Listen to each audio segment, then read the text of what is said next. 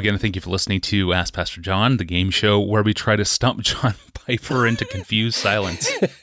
Seven years in, and it uh, hasn't happened yet. I'm your host, Tony Reinke, trying to do it. Pastor John, today's question will, of course, prompt a lot of thoughts for you, uh, namely about the distinction between Calvinism and Arminianism when it comes to the power of God's grace.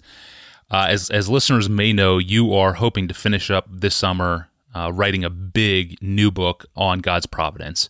So I know these questions about God's sovereignty are on the front of your mind already. Here's the email.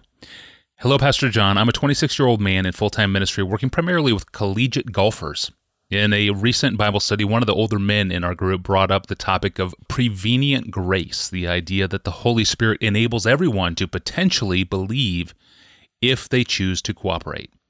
I was unprepared in the moment to respond. I am reformed and believe wholly in the sovereignty of God and salvation. I believe we are saved by grace through faith, and this faith is not our own doing, but is rather a gift of God, coming to the elect from outside of us, all according to Ephesians 2 8. But I was really unprepared to respond in that moment. I'd love to hear your answer. How do you address prevenient grace?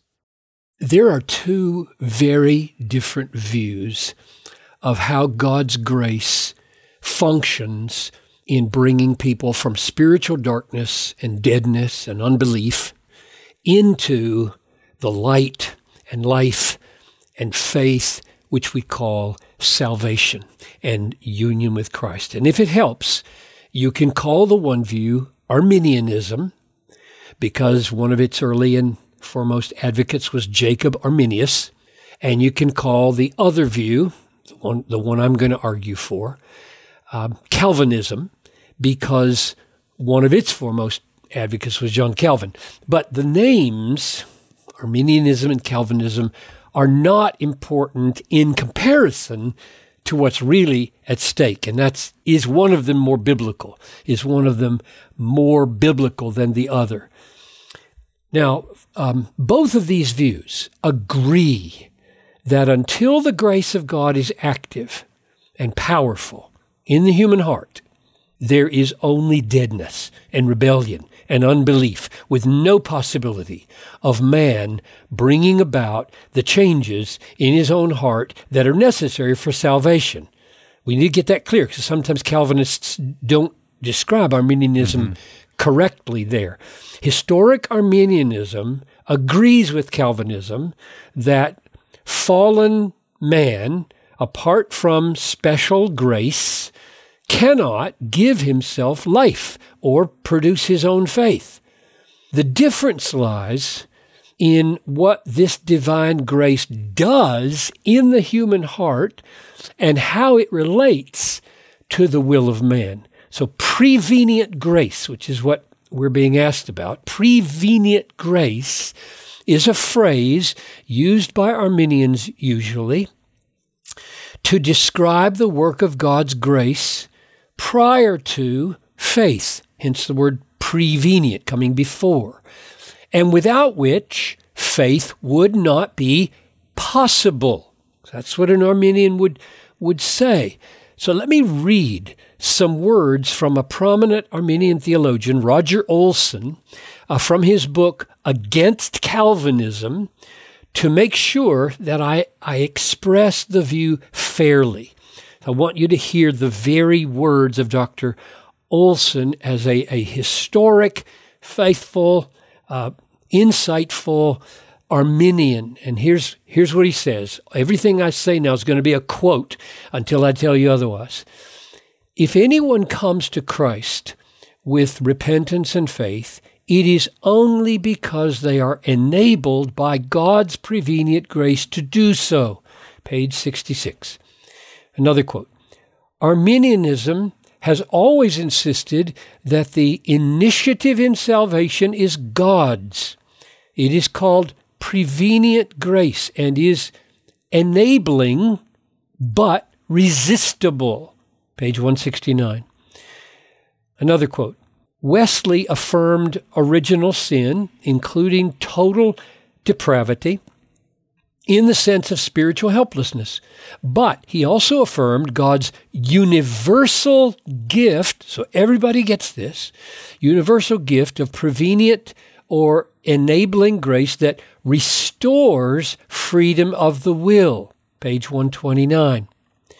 Another quote Classical Arminian theology attributes the sinner's ability to respond to the gospel with repentance and faith to prevenient grace. Now, let me insert a comment here. Just to be clear, he says the ability to respond is given with prevenient grace, but it's a, it's an ability to believe or not to believe, and he'll make that really plain in just a minute.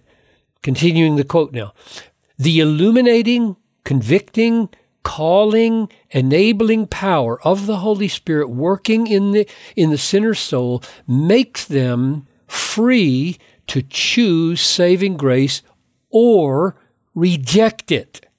Page 67. So, so prevenient grace brings one out of bondage to the point where you can uh, receive or reject the work of God in your heart. Another quote. So, in Arminian theology, a partial regeneration. Now, this is his phrase. I, I didn't know this phrase till I, read this. Um, a partial regeneration does precede conversion, but it's not a complete regeneration. It is an awakening and enabling, but not an irresistible force. Prevenient grace is God's powerful attracting and persuading power that actually imparts free will to be saved or not. Page 171. Hmm. Now, that's the end of my quote, quotation so that you could hear how uh, a historic Arminian would describe their own understanding of prevenient grace. Those are all, all quotations. And the, the question is whether that understanding of how grace works to bring about our faith is biblical or whether the Calvinist view is biblical, which says God's grace doesn't just bring us up to a point uh, in a quote partial regeneration, that's his term, and then stop and leave the outcome to our ultimate self determination. Now, that's my term, ultimate self determination. Olson doesn't use that. I, I, I think it's fair and I think it's right, and trying to get across the fact that um, man, not God, does the final mm-hmm. and the ultimately decisive act I know that the word decisive is a little, a little slippery, and I'm trying to be clear and, and fair. Ultimately decisive. The, the very final act that brings me into Christ is that decisive moment in conversion is one that I perform, not God. Let me, now, let me continue. Calvinism says that God does more in our conversion, namely, he overcomes all of our resistance and opens the eyes of our hearts to make Christ so real and so beautiful and so compelling that our will gladly embraces Christ as our Savior and Lord and treasure. So the question is, which of those is the biblical view? Of how God's grace brings us to faith and salvation. Does it make us free to choose grace or reject it? Or does it overcome our rebellion and blindness so that we are drawn triumphantly by the beauty of Christ to embrace what is true and real? Now, as, as you ponder which of these two views is biblical, and you search the scriptures, I would just point to one passage, and, and we could point to others, but just to save time, uh, I'll point to one passage of scripture that I think shows the complete saving effectiveness of God's grace and that uh, God provides more than a partial regeneration uh, in order to bring us to faith. And that passage is Ephesians 2, verses 4 through 7. So let me read it. God, being rich in mercy, because of the great love with which he loved us, even when we were dead in our trespasses. And now comes two verbs of what God, being rich in mercy, does. Number one, made us alive together with Christ. That's what he does for dead sinners. He made us alive with Christ, not just alive to, to reject Christ, but alive with Christ. And then he adds this parenthetical phrase, by grace you have been saved, in order to show, I think, what, what grace actually does. It makes us alive with, with Christ. And then here's the second verb, and raised us up with him. He made us alive together with Christ and he raised us up. So he, he brings us alive out of the grave of our, of our fallenness and he raises us up with Christ, seats us in the heavenly places in Christ Jesus so that in the coming ages he might show the immeasurable riches of his grace in kindness toward us in Christ Jesus. I don't think that text can be fairly interpreted to mean that there is a split in regeneration or a split in making alive, and he does part of it, and then he waits to see what we will do with the rest of it if we will finish the, the making alive and bringing ourselves into union with Christ. I don't think that will work. And so the difference between me uh, and I think I speak for virtually all Calvinists on this point, uh, and Arminians is not that one believes in total depravity and the other doesn't. No, that's not it.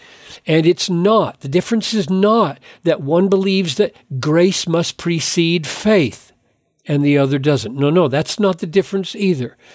Rather, that I believe what God's saving grace does is not merely restore a kind of free will that can accept or reject Christ, but rather opens our blind eyes, grants us to see the compelling truth and beauty and worth of Jesus in such a way that we find him irresistible.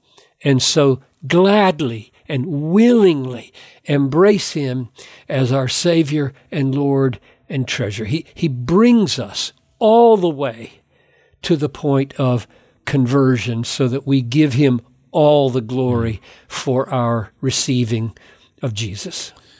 Amen. Made alive in Christ, made alive to Christ, and all to the glory of his sovereign grace. Thank you, Pastor John, for outlining one of the key differences here. And if this is all rather new to you and you want to better understand Calvinism in general, see Pastor John's book titled Five Points. You can download the 100 page book free of charge right now. Go to desiringgod.org forward slash books and look for the title Five Points, spelled out F I V E, Five Points, and you'll find it there. Well, as you can imagine, we get a lot of questions about what it means to live as a child of God.